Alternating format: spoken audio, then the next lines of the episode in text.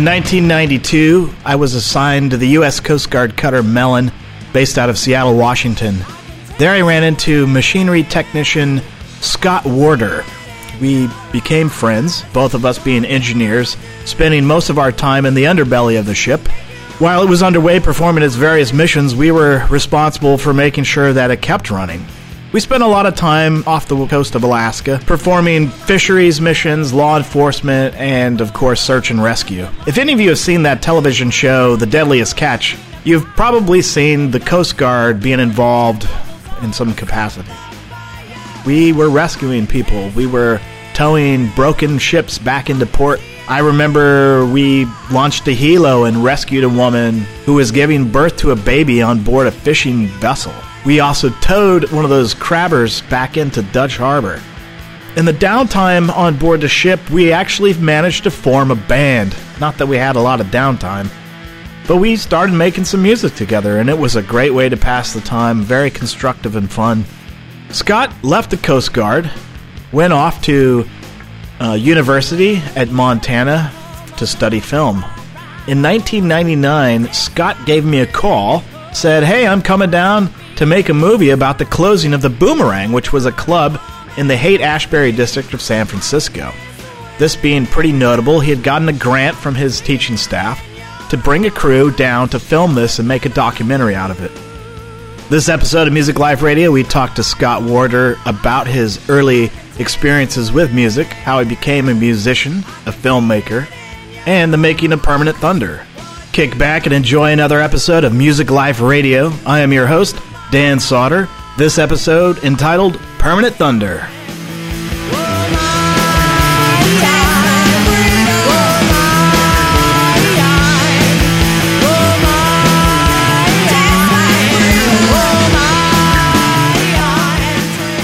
Well, I grew up in Laramie, Wyoming, in the gem city of the plains.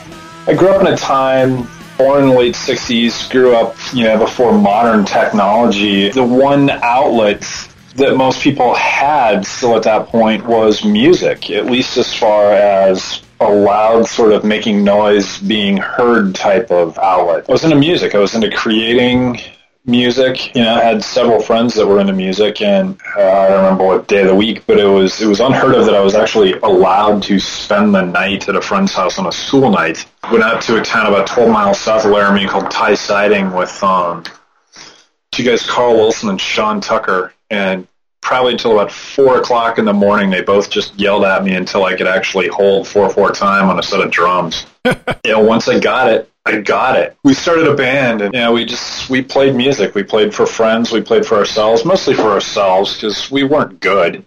You know, we thought we were, but you know, we were into into punk. I mean, punk was it was loud, it was raucous. You could pretty much make mistakes on a guitar or on the drums, and it still sounded part of the whole event that was punk rock. It was sort of a way to explore the things that most people didn't want to explore. Darker side of society, if you will, darker side of the mind, or maybe it was just being young and obnoxious and wanting to be loud. Yeah, but I had always called my brother Tim for different band names, and he would always offer the one to two to four word names like Razorblade Buckwheat, Rising Bile, More by Four. I think there was actually a, a real band that went by that name, but you know, so we were kind of doing the British thing, at least what I perceived as a British thing was painting your band's name on the back of your Levi jacket, and everybody had to have a Levi jacket. And yeah, we thought we were pretty cool, but we, we weren't. what was the time frame of all this again? Uh, well, it was 85 when I first started playing drums. I'd taken a few bass lessons up to that point, convinced my parents that that's what I needed to do, and so that's what they let me do. And then from bass, I thought that, okay, well, guitar was going to be really cool because everybody wants to be a guitarist. You know, my two friends, Carl and Sean, they were a guitar player and a bass player, and they needed a drummer. So that's why they hammered drums into me, and that's why I started playing drums.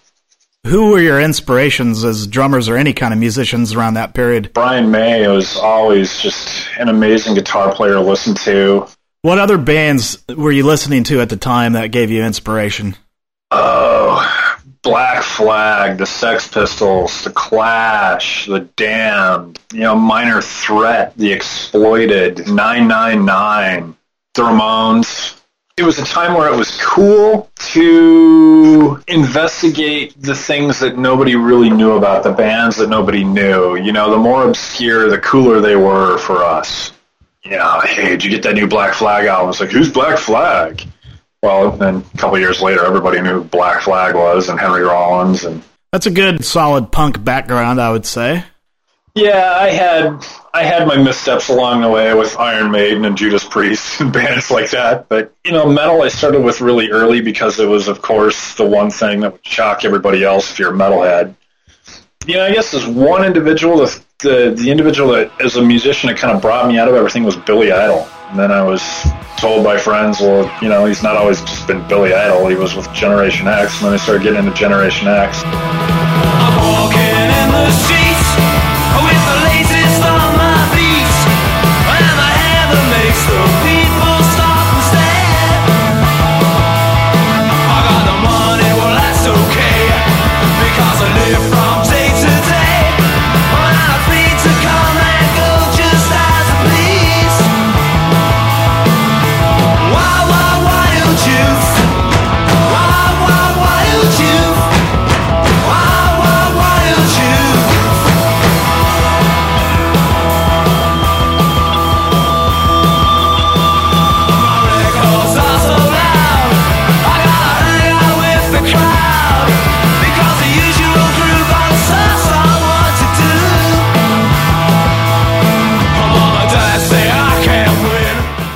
That's Generation X with Wild Youth. a big part uh, was my brother. My brother went to, you know, my brother Tim went away to school.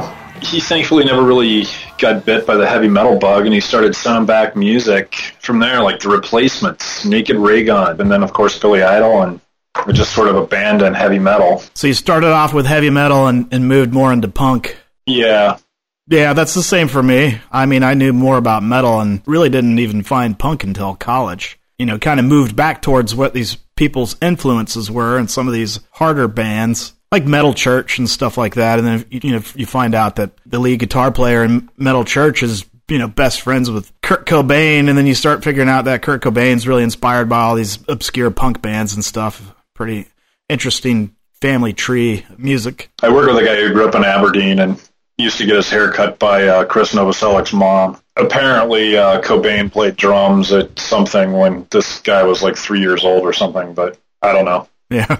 Anyway, side note. another side note story. We uh, uh, went and played. Uh, this was Visitor 42. I think we were on tour there at Core. Went down to Al's Bar, and Dale Crover from the Melvins had a side band that he was playing in called Altamont. We were the last band, and we played a cover of a Nirvana song. Floyd the Barber, and he came up to me, and he was, you know, pretty good friends with Kurt, and he had this old ratty guitar case. He goes, I, I was just going to throw this out, but uh, I could tell you're a big Nirvana fan. I was wondering if you wanted this. He said that Kurt had given him the guitar and dropped it off on his porch, and that he loved the guitar and was keeping that, and he wasn't going to give that to me. But he he thought that, uh, hey, if you want this case, I'm just going to throw it out anyway. You, you're free to have it. so he gave me this really ratty ass, almost made out of paper. I'd almost say this case, and I still have it today. But it's it's really completely worthless except for sentimental value, and I don't even know if it was really Kurt Cobain's guitar or not. well, it doesn't matter. exactly. But I, but I was like, Dale gave it to me. I don't care. I love Dale. He's awesome. Yeah. Getting back on track again. You, I guess in 85 or so, moved on. Uh, what did you do with your life uh, after high school? Well, after high school, I attempted college at the University of Wyoming. Actually, who am I kidding? I really didn't attempt much of anything. I I was enrolled, didn't do real well. I did go to classes. You know, that's another story. But I continued liking music. But after a bout of uh, being pleasantly asked to leave the University of Wyoming, decided to join the Coast Guard and spent two years at a small boat unit in southern Oregon, basically search and rescue unit, uh, small boats, 44 motor lifeboats, things like that. Uh, after that, went to the Mellon, which is stationed in Seattle, and uh, continuing with the, the music thing. I remember, you know, I'd always go see bands. Southern Oregon bands were just You know, it, it's unfortunate because a lot of the bands that I saw in Southern Oregon, Northern California, they were all cover bands, and they just really weren't all that good. So it wasn't very stimulating. Yeah. So I was always, you know, trying to seek out new stuff. And this was really before internet, before computers, anything like that. Um, Napster, iTunes, none of that existed. 89 and 90, at least not for me. You know, obviously iTunes didn't. Yeah, so it was it was kind of a dark period of music, and I drive over from Southern Oregon into uh, Medford, like the larger towns. I was stationed in Brookings, and I was literally searching through what music store owners' ideas of alternative music was, because that's what they would list it as, it's just alternative. It wasn't even broken down by bands. And I was buying albums based on what the cover of the album was. I had no idea who these guys were, what they sounded like, or anything. You know, and as a matter of fact, I bought Toad the Wet Sprocket's first album because I thought they had a cool name. I've done that same thing. I mean, th- that's how I found out about Naked Raygun. I bought Jettison for 99 cents in the cassette bin. and, and, you know, like a Tower Records or something. And I was like, man, this is awesome. Yeah, I mean the Spinanes. I mean, like, okay, the Spinanes. Who who are the Spinanes? I have no idea, but they're fifty cents and they're in the used bin. Exactly. From my bargain bin collection, Naked Raygun, Ghetto Mechanic. I can pick your locks, put you on on blocks, strip you down for parts,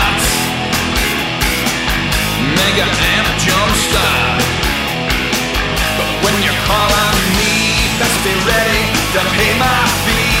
You've only got one chance to ride by me.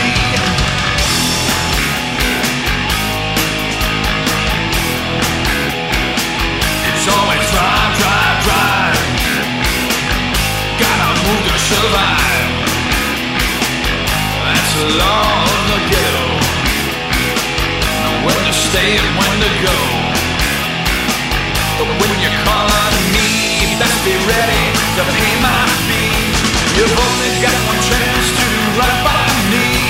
It's me, oh. It's me, oh. So don't, don't even try to do something to make me feel.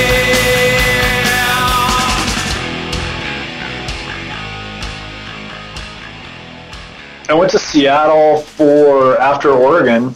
You know, and I hit Seattle in '91, and I think anybody who is you know remotely interested in any kind of alternative music know what was hap- knows what was happening in Seattle in the early '90s. And you know, I even remember my first night. I had not even arrived at the boat, and I was driving to Seattle, and I was trying to find Pier 36 where the ship was located. And I'm flipping around, and I turn on 107.7 the end, and I had, I had no idea what this radio station was. I don't even remember what song caught my attention.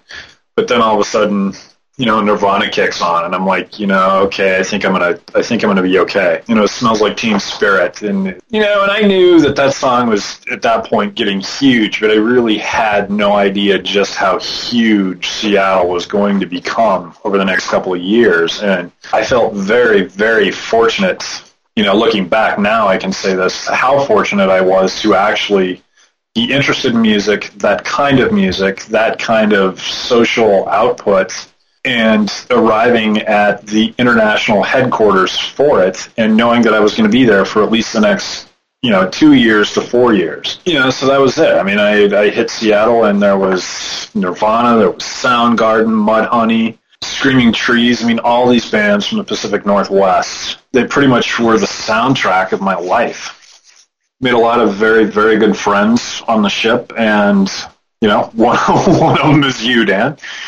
Yes, that's correct. That's where we met. Those were some good times. I was uh, happy to get stationed on the same cutter that you were, and we went off to many, many, Many, fun many shows. fun shows, but then you know, we we started a band on the ship, and uh, you know, it was something to do. You you get underway for two months. You know, we had first jam practice was down in uh, auxiliary down next to the engine room, and then the Cold War ended, and they pulled out all the sonar stuff, and so we had a new jam spot where had a bunch of musical equipment and a bunch of uh, life jackets stored down there, so we could make as much noise as we want to, and we were only affecting the humpback whales and whatever sh- fish happened to be swimming. I know. I feel sorry for him. I remember I had to put in a chit to the XO who's like the second in command on uh, that Coast Guard cutter, to use the room known as Lower Sound as the rock room, and it got approved, and I was pretty happy. And uh, of course, we moved in promptly after that, and it jammed right next to the soda cans because they were also using it as a soda storage locker. I think. Yeah, and I, I remember actually one night down there, it was we were on a southern patrol or something, and it was super hot, and I had these red nylon shorts that I was wearing down there because it was so hot, and I perspired so much that the red became pink, and I was just covered in red dye. Oh, covered in red dye. Not good. Music has always been, as far as I can remember, at least now when I was thinking for myself. Hopefully, I was thinking for myself before my memory of doing so. But you know, I've always liked music, um, and not so much as punk. I mean, now I like punk, but I like all kinds of music. I like Celtic music. I like classical music. Never really got into country, and probably never will. But it's all right.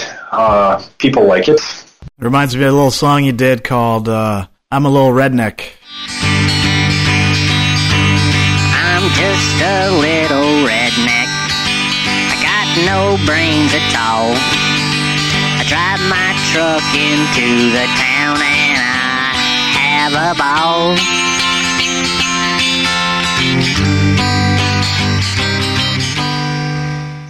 Oh yeah. What what draws you to movies? Uh, I just love the aspect of storytelling, any kind of storytelling. I mean, good movies, bad movies. Anybody that has any kind of desire to tell a story should do so. You know, from the smallest guy with a home movie camera to multi-million dollar budgets. I mean, it's just telling the story is what we've done for millennia. I'd always taken photographs, and I don't even remember the first photograph that I took, but I I had this old Instamatic camera that I don't remember if I got from my father or from my grandparents or, or where it came from, but early on, even in grade school, I started taking pictures. Along with the music while I was in in the military, I got very much into image and taking pictures. And, you know, after the Coast Guard, I decided that I wanted to make those still pictures move. And uh, from there, I went to Montana and went to film school. Just decided that I wanted to make movies. Four years of study there culminated into a senior project, which you called Permanent Thunder. Can you uh, talk a little bit about that? I should probably start by saying that that wasn't my original senior project idea. My original senior project idea was a claymation that, you know, I started when I was a junior and was given unprecedented access to equipment and time and worked on this thing for probably five, six months building a set, doing all this stuff, and at the end of it, pretty much uh, botched everything. Didn't really know what I was doing, and uh, yeah, I had a, a few weeks worth of pouting. and then I'm not, you know, I honestly don't even remember what exactly happened, but it had something to do with uh, a club in the Haight District called Boomerang. I don't remember if it was you, Dan, or my brother Tim, who talked about the possibility of this club closing. You know, had Boomerang closed, it was essentially huge because it was a live music venue in Haight-Ashbury in San Francisco that you know, had to be recorded. It just had to be recorded. A live venue in that area of San Francisco. I mean, the history of of Haight Ashbury and everything that has gone on there through the past three decades, four decades, whatever. So I put together a proposal that I've got to go down, and record this event, this closing of this bar, and and it's at the time of putting this whole thing together, I really didn't fully understand the scope of what I was getting myself into as far as what type of, of film I was going to put together. You know, that that year actually at, at the time there were only two directors that were actually granted uh, full access by the faculty. There were no contradictions to what they wanted to see us do. A lot of other people had to go back and sort of do another draft to get their films accepted by the faculty and allowed to go do them, and mine was one of them. And you know, whether it was these older filmmakers that were you know, saw an opportunity to have somebody go down and sort of help them relive their youth in San Francisco and in music, or I don't know, but you know, or it's possible I just put together a really good proposal. But uh, so I had my crew, and we set out to go make this film. And I and I remember that even leading up to doing this film, we still like the morning that we were set to leave weren't hundred percent sure what what we were going to end up doing. You know, it was a Friday. It was spring break. It was senior year, so this would have been 1999. Uh, there were five of us that loaded up into a Toyota minivan, mid-engine minivan. We packed about 1,400 pounds of lights and camera equipment and luggage and everything into this van. I mean, there were guys literally laying on luggage in the back of this van, and we left at midnight on a Friday night on spring break and drove straight through to San Francisco. Which is actually kind of nice because it's it can be kind of hot even even at that time of the year across Nevada. But I remember once on the on the way out there, one of the guys that was was with me on the crew, Carl Swingle, uh, we were about 75 miles from I think Winnemucca, Nevada, or something like that, and he said, "Scott, so when the fuel light comes on, how far do we have to go?" I said, "Well, how far is the nearest town?" and he said, "It's about 75 miles." I said, "Well, I hope we have about 75 miles of gas left." We pulled in on fumes, and then we filled up and kept going, and you know, going over Donner Pass. Of course, there were a number of Donner Pass jokes flying around, and thankfully, it wasn't snowing real heavy, so. Everybody could laugh, huh? Yeah, everybody could laugh. There was there was no nothing like that. But then we rolled into San Francisco. Oh, I'm gonna guess maybe six, seven o'clock at night. None of us really had had any sleep. We had been driving all night long. We showed up to a house. Well, it was your house, Dan, and I don't remember if that was Alameda or Oakland or wherever. Yeah, it was in Oakland, right next to Grand Lake Theater over there on uh, Grand by the Lake Merritt. Yeah, and it was it was really nice to have a location to show up and you know, my brother and uh, sister-in-law, Lori, come over and dropped off, I think, uh, inflatable mattress and some food and stuff. And we pretty much came in, washed our hands, maybe had a cup of coffee or a beer or something, and then uh, we went over to Berkeley uh, to a radio station, KLX Live, and did our first interview that night at 8 o'clock with Rick Sylvain who to this day made a comment that I wish would have made it into Permanent Thunder, but it hit the editing room floor. But he was basically talking about punk rock being uh, kind of like a herpes sore. It comes and it goes. You know, just when you think it's gone, it just starts scratching a little bit or itching, and then you start scratching your cheek, and there it is. It's right back in your face again kind of a little bit disgusting, but an interesting concept. But uh, it's a good analogy. It's you know the pendulum effect of music, really. It was an interesting night because we we got there and we did the interview, and then we we we actually started an interview, and then he had a band come in, and I don't even remember what band was there. Where uh, he interviewed this band, and we did a longer interview with him, and all of us were just uh, we were just wiped out. I think we were all kind of just operating on on fumes at that point in time, and that really just sort of started it because from that, with uh, your help, Dan, and then with the help of Eric Core and my brother, we just started. I mean, bands just started coming out of the woodwork. Uh, Venus Bleeding, Left Out Lamont, Blue Period. You know, we had no idea really who these bands were, but everybody was very accepting of us and letting us into their lives. And from an original project of a bar closing in the Haight District, it became more of a documentary on, I wouldn't necessarily call it the plight, but basically the, the dilemma of bar bands, punk bands, alternative bands, rock bands in the Bay Area you know, what they were up against as far as getting gigs, uh, getting paid for gigs, noise ordinances, zoning laws. Billy Clipper monitor strolling up and down the hall. Left out Lamont with Try to Hide. He wears a uniform, proudly representing law and order. Boys and girls having fun, racing to get in their next class. A whistle blows and one can freeze as Billy says I busted your ass. Vicious as a lion loose, sneaky as a slither snake. Can't deny he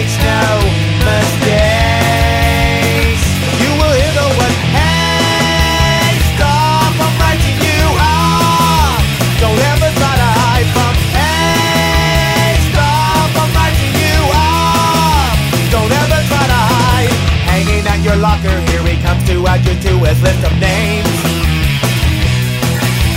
Lying doesn't help when you're guilty and you're looking mighty lame. Mr. Dildo Principal shakes his hand and says, way to go. The committee keeps on giving him honors pretending shiny metal. This is that. Know, it was, it was just a whirlwind seven days of going anywhere and everywhere and shooting. And Carl Swingle, as I mentioned earlier, he was sort of the second unit director of photography, and he went off with the assistant director a few times, Ben Applin, to get some different footage of 924 Gilman or get footage of the outside of that because it was referenced by several bands. And, and we just shot interviews with anybody and everybody we could and street interviews with uh, some interesting characters. I mean, guys outside of record stores in Berkeley that's you know, from their eyebrows down to their toes, covered in tattoos, piercings, and then guys you wouldn't even expect that were into into music. Talking about a hardcore bands, you know, hardcore punk to light punk to weird trippy punk, and then some guys that were obviously just in it for the fashion of it. And by the end of it, we realized that Boomerang was probably not going to close. The original idea of going down and recording the closing of this bar you know, the bar wasn't going to close. So it, it turned into, I think, a much better story about the bands in San Francisco at the time, at least a small section of the bands in San Francisco at the time, and had a really good week. And then at the end of that week, we most of the bands that were in the film played a show at the Boomerang, and we recorded that. So, What was it like working with a, a group of people that intensely for, you know, over a week? I look back on those times, and we were all young enough within the industry and young enough within ourselves that we didn't really have the egos that I see developing in certain individuals now.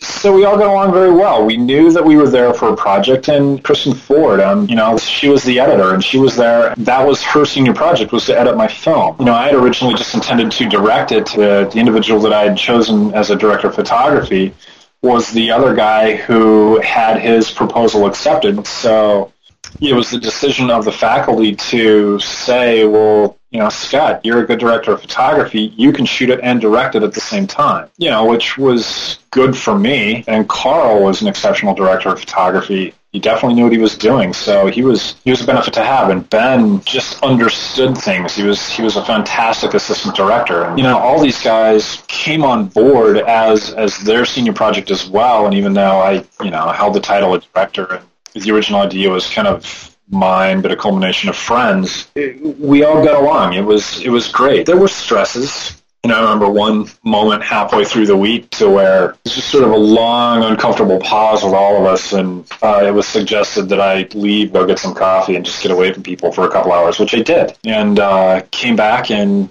and what I witnessed going on was just magic. You know, we certainly took time while we were shooting B-roll and just scenics and stuff around San Francisco to go to Chinatown. And found this wonderful device that uh, you crack this little vial inside these baggies and then you shake it up and then they would swell and once they would explode you would realize that it was a rotten egg fart bomb and those became like the joke of the whole week that everywhere we went we were throwing fart bombs at people and doing that in a house. It was just it was fun. We yeah, it was the first time I'd ever nah, maybe I'd had Ethiopian before that, but uh, you know we had Ethiopian food when we were there, which Bozeman, Montana, where I went to school, Montana State, they didn't have Ethiopian food, and we discovered this uh, alcohol that was made at an Ethiopian restaurant that you cannot taste alcohol. It tastes like you're drinking orange juice, and man, if you have too much, you should not drive.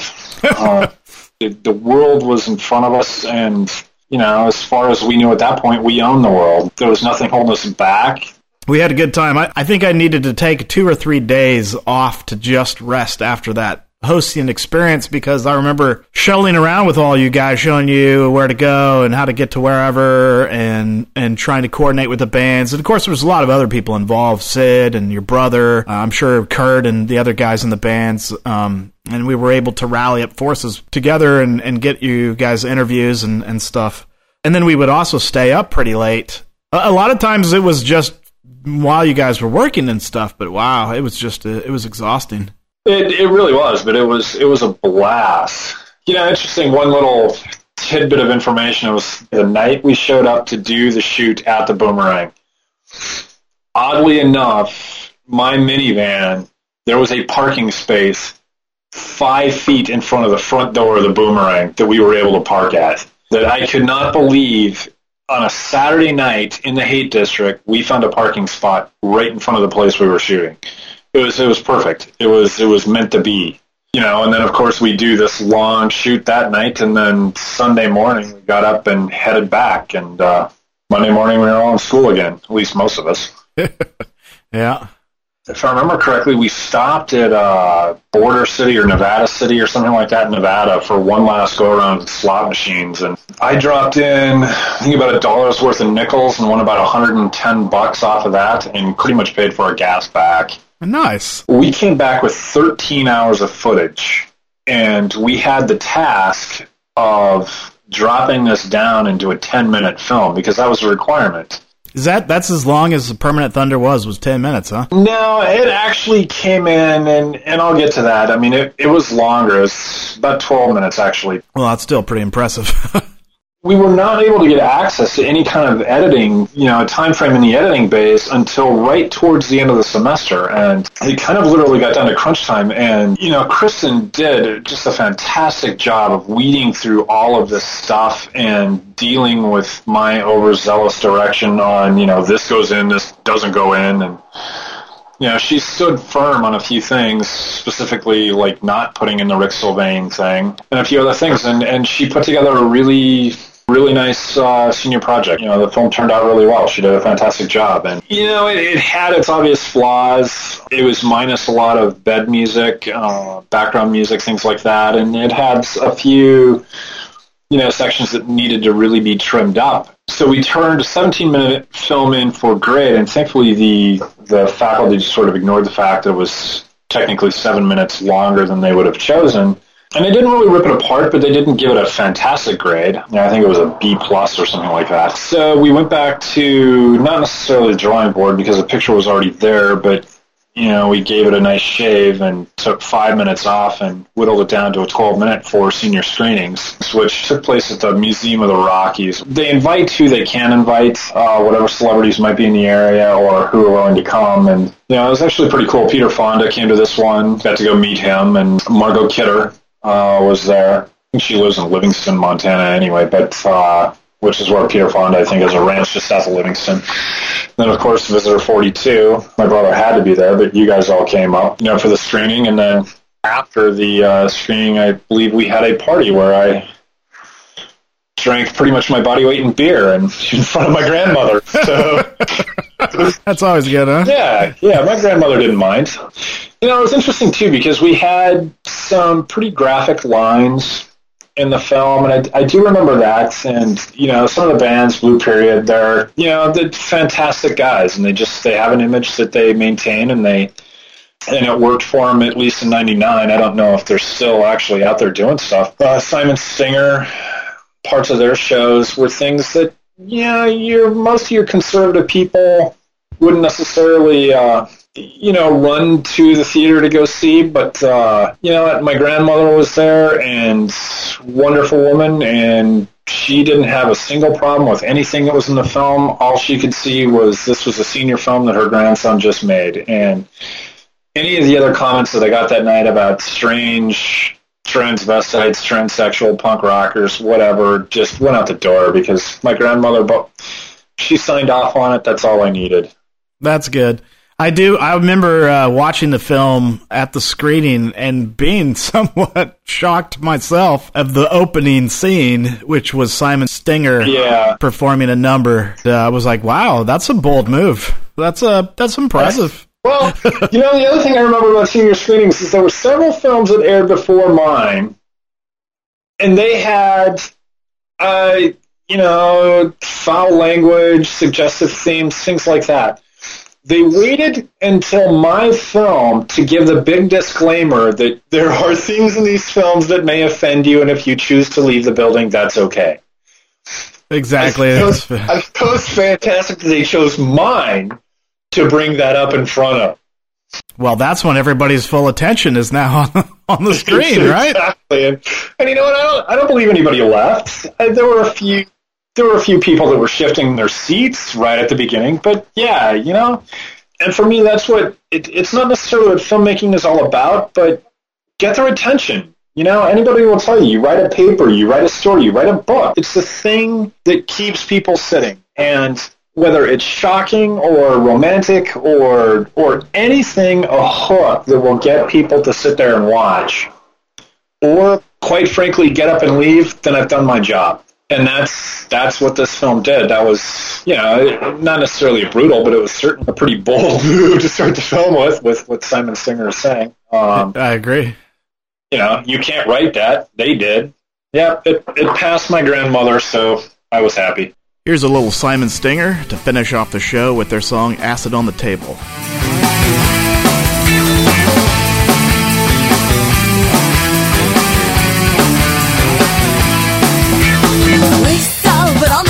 people turn anyone blind by Old Spice for everyone, so good when Ha, the animal, animal, by Breakfast here on the that should burn 21